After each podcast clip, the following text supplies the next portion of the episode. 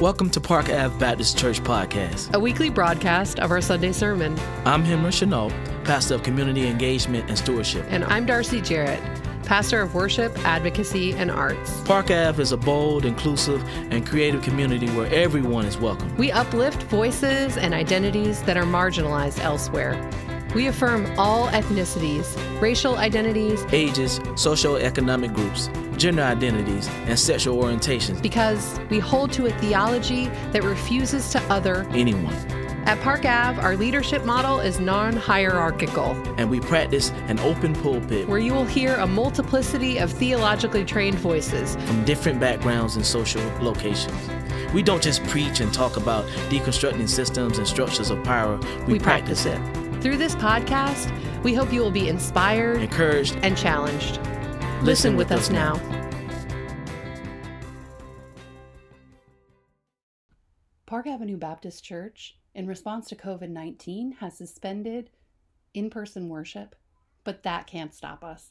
What you'll hear on this podcast is a recording of our online worship, which happens each Sunday at 10 a.m. Join us through our Facebook at Park Ave Baptist or our Instagram at Park Ave Baptist. We hope that you stay safe in these difficult times. My name is Daniel Bass. I'm one of the deacons here and serve on the worship team. Um, it is my pleasure to lead you in our time of centering down. This is the part of our service where we get still, where we um, get quiet and just become present to the here and the now, to God present to us in this moment. Um, God can't be found anywhere else besides this present moment. So if you will join me, I'm going to read a poem written by Joy Harjo entitled Praise the Rain for our centering down moment. Um, if it's comfortable for you, you can close your eyes. Um, whatever helps you get into kind of a posture of receptivity and rest. Praise the rain, the seagull dive, the curl of plant, the raven talk. Praise the hurt, the house slack, the stand of trees, the dignity. Praise the dark, the moon cradle, the sky fall, the bear sleep. Praise the mist, the warrior name, the earth eclipse, the fired leap. Praise the backwards, upward sky, the baby cry, the spirit food. Praise canoe, the fish rush, the hole for frog, the upside down. Praise the day, the cloud cup, the mind flat, forget it all. Praise crazy, praise sad, praise the path on which we're led, praise the roads on earth and water, praise the eater and the eaten, praise beginnings, praise the end. Praise the song and praise the singer. Praise the rain, it brings more rain. Praise the rain, it brings more rain. This is up next. We'll be reading Acts 4 um, 32 through 35.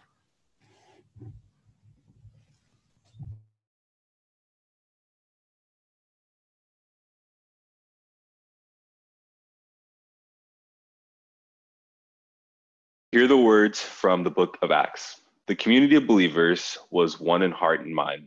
None of them would say, This is mine, about any of their possessions, but held everything in common. The apostles con- continued to bear powerful witness to the resurrection of the Lord Jesus, and an abundance of grace was at work among them all.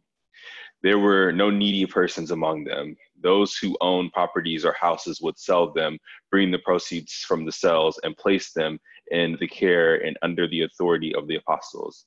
Then it was distributed to anyone who was in need. I need you to survive. I love those words. I need you to survive.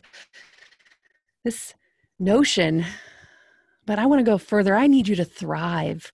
I need you to blossom. I need you to bloom. I need you to thrive to grow and become, to shine and prosper. Poet, Persian poet Hafiz says it like this in his soul, in his poem, Each Soul Completes Me. My beloved, My name is not complete without yours. I am made whole by your life. Each soul, each soul completes me. We're all a part of God's body. May God expand our understanding and experience to truly envision this imaginative, beautiful world, this utopia. I'm Darcy. I'm one of the pastors at Park Ave. I use they, them pronouns. And I'm so excited to welcome you all here, whether you're watching it on the Zoom, whether you're watching it Facebook Live or later. We're happy you're here. This is the liturgical season of Eastertide, and we're in a sermon series that we're calling You Can't Stop the Resurrection. You can't stop the resurrection. So, as we undertake to study these short verses from the fourth chapter of Acts, let's invite God into the hearing and the speaking of this message. Let's let this message touch us. Will y'all pray with me? God, creative, creator, one who creates from nothing, may the words of my mouth and the meditations and imaginations of all of our hearts in the various places we find ourselves right now with distance between us be found pleasing in your sight. Maybe even satisfying and delightful to you, God, the one who delights in our living, our God, our rock, and our Redeemer. Amen. You can't stop the resurrection, it's all around us. You can't stop it. It's in the way we love each other. Last week, Reverend James Blay reminded us that God and love, you can't stop the resurrection because it continues through our deep love for one another. So this week we take another look at scripture to see where the resurrection is. And I think we'll find it this morning in this imagination and creativity that Lindsay mentioned in the children's moment, this is where we can find God. And we can see a picture of how community, maybe even the kingdom of God, or what we like to call the kingdom of God, is pictured in this passage in Acts. The author of the Gospel of Luke and the book of Acts, we know is the same person. So we can look and we can talk about themes shared in both of these texts to discover a larger meaning a picture that is throughout our sacred text, but specifically in these two books. This picture is one of countercultural themes and one that we see in the blessing of the poor, the blessed status of those who are marginalized. Right from the beginning in Luke, we see, we hear Mary's Magnificat, and we hear of a God who favors the poor. God has filled the hungry with good things and sent the rich away empty handed. In the kingdom of heaven, the last shall be first, and the first shall be last. Blessed are the poor, we hear in the Sermon on the Plain in Luke 6. The blessing of the poor is modeled through how Jesus calls those who follow him, giving, asking them to give up worldly possessions when asked by a righteous man how to enter the kingdom of heaven, Jesus responds, Sell everything and distribute the money to the poor. Then you will have treasure in heaven. This is a continuous theme, the blessing of the poor of the poor and by extension and in some places directly the condemnation of those who have, who are rich. We hear in Luke's gospel from Jesus' mouth, indeed, it is easier for a camel to pass through the eye of a needle than for a rich man to enter the kingdom of heaven. The claim in the book, The Economy of the Kingdom, is that at the heart of Luke's message is an insistence on the redistribution of wealth or blessing to those in need.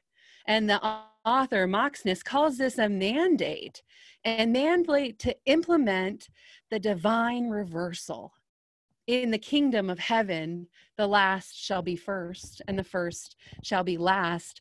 These are the claims.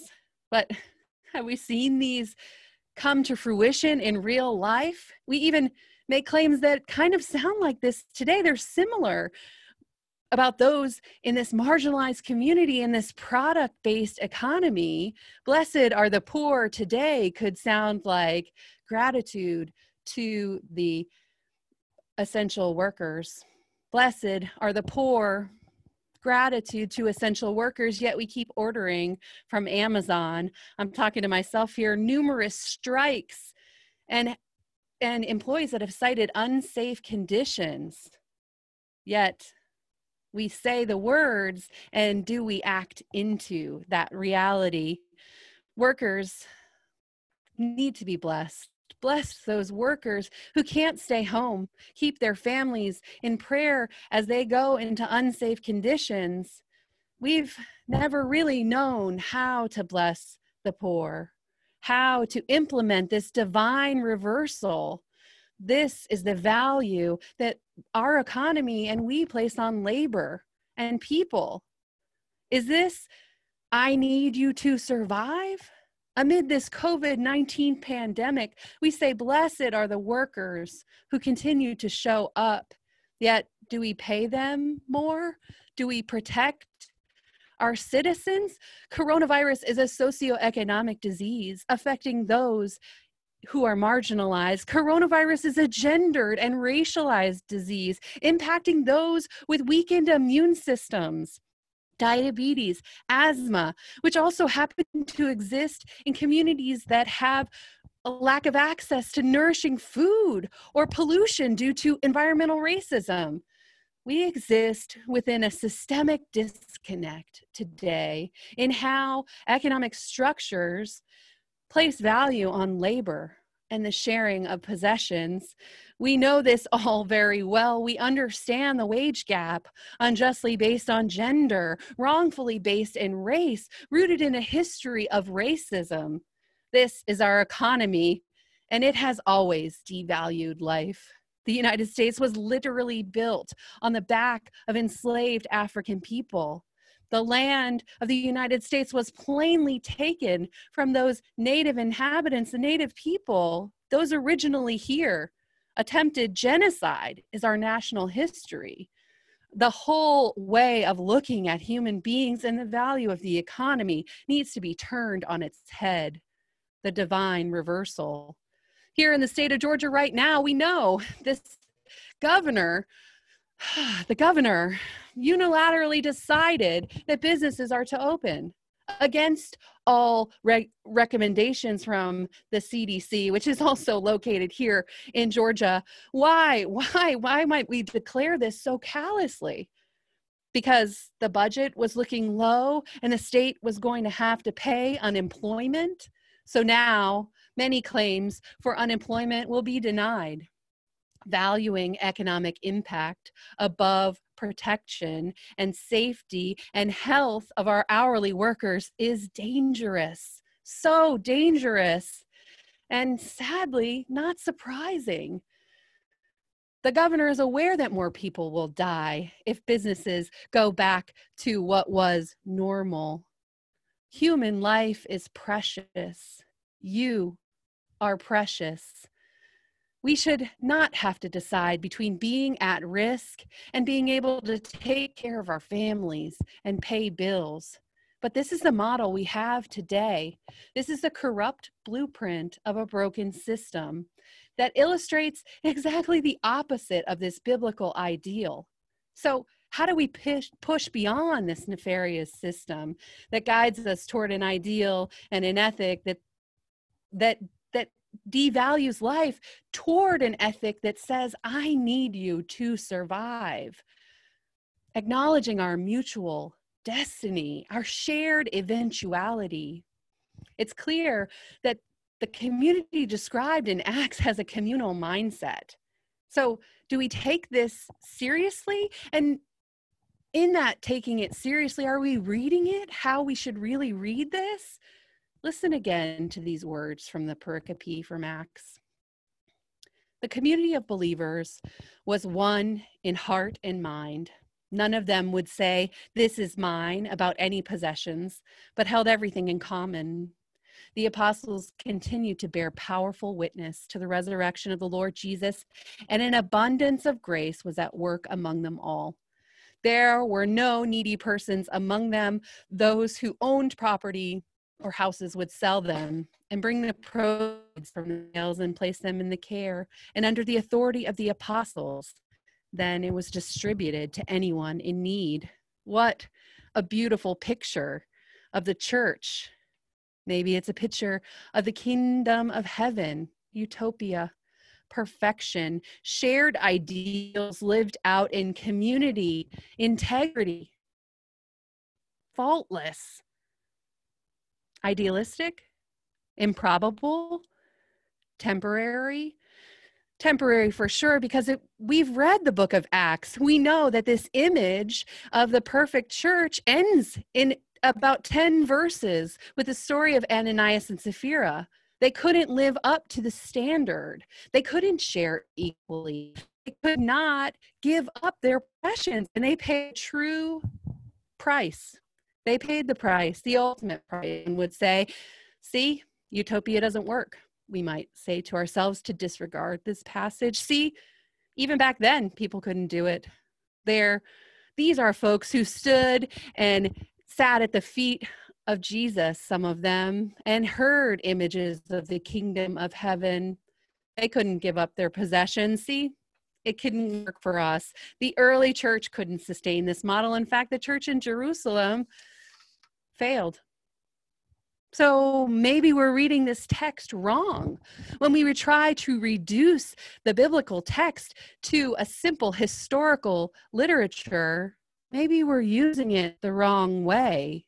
Maybe we're devaluing the true potential of this verse, which is to say, imagine our futures. We are missing the point. This exists throughout the Bible this image of the kingdom of God. Luke Timothy Johnson, New Testament scholar, writes in his book Sharing Possessions that the community of goods or practice of sharing possessions, illustrated in Acts, as well as two chapters earlier in Acts 2, is not meant a mode of practice, but instead to illustrate how the Spirit of God can unify the church. Read this at first and I was kind of like, well, are we rationalizing? Are we, you know, are we looking at this text in order to rationalize how we live today? But what if these images exist as a picture of the resurrection in the form of prophetic imaginings? This is the equitable future that we have to imagine right now. So, this text doesn't tell us to do what what to do right now. It tells us to imagine right now. The scripture provides an image of what the church could be. These sacred imaginings are like a captured impression of the resurrection. And like Daniel said, the resurrection and God are right now.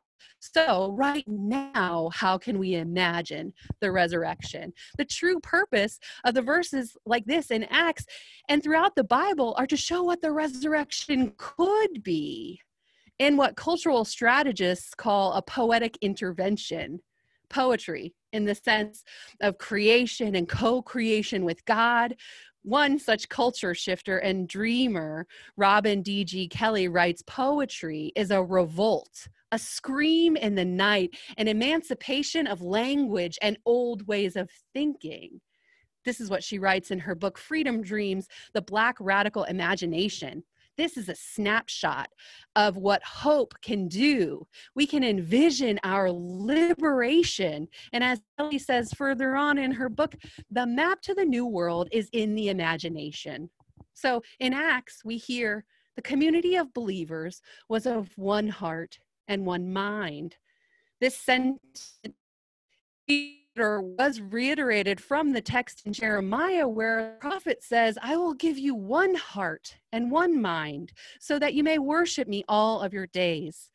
Acts describes the community who owned properties and houses and sold them and brought the proceeds to the leaders to be distributed to anyone in need.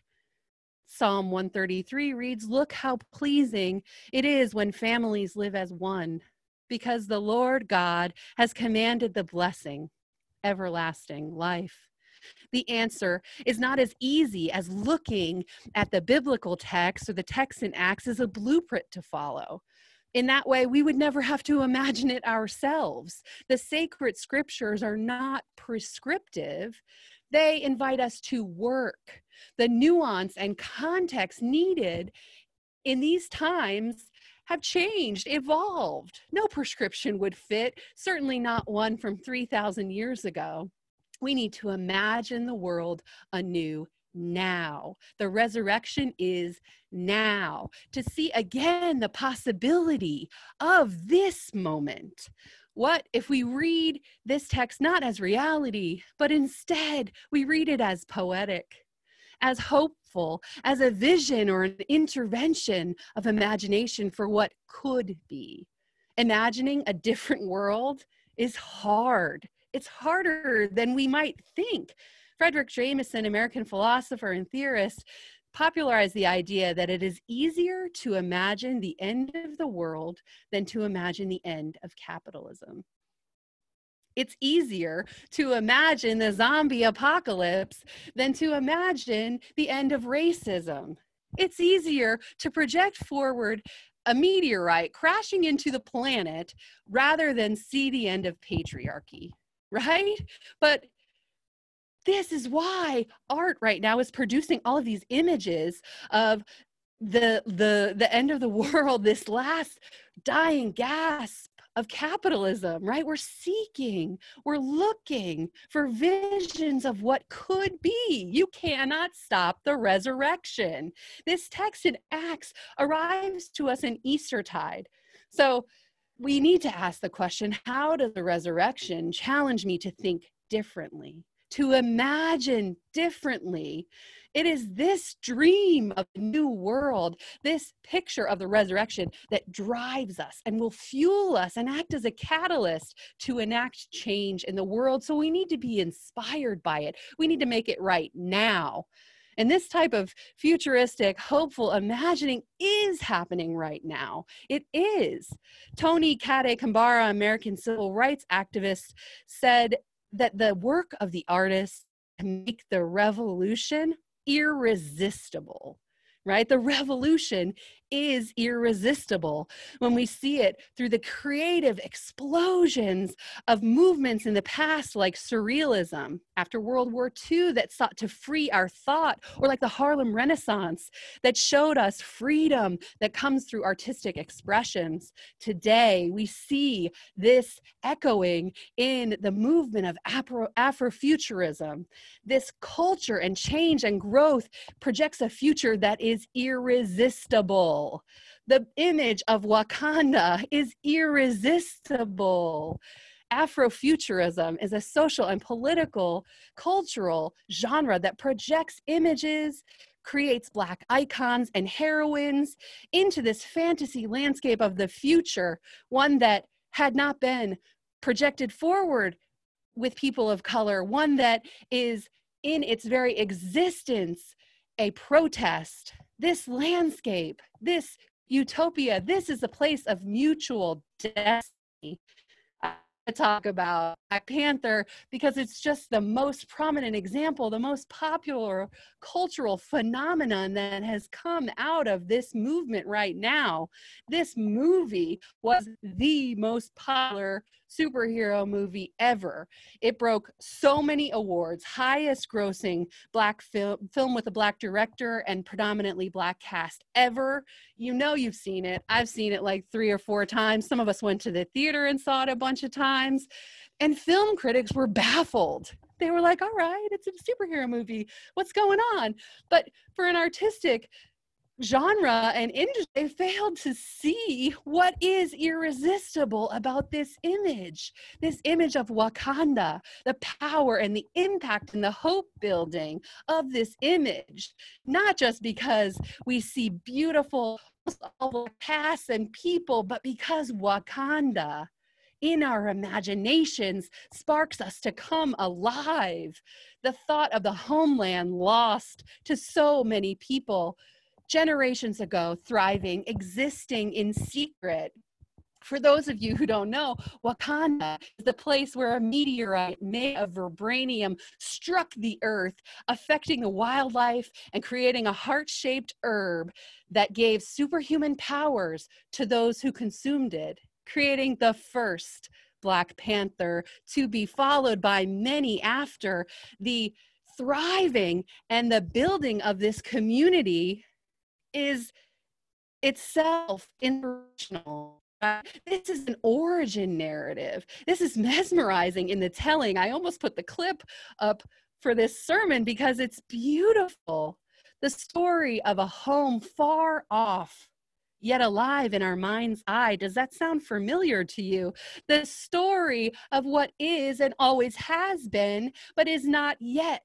Does this sound familiar to any of you? The story of the kingdom of heaven, where all, where the last shall be first and the first shall be last. This is irresistible. Wakanda, the place of abundance that moves us past this scarcity mindset where we don't hoard possessions, yet instead we pool them and together we thrive.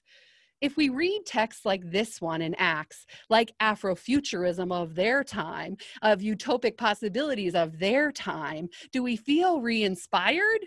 If this is an actual glimpse of the resurrection, it comes in pieces, right? So we need to reimagine it again. And it is our duty to practice reimagining imagining to take texts like this scripture and see them reflected in culture today. We need to keep writing the next testament. We need to tear the back page off the Bible, like Bishop Flunder says, and continue to write this future, continue to imagine.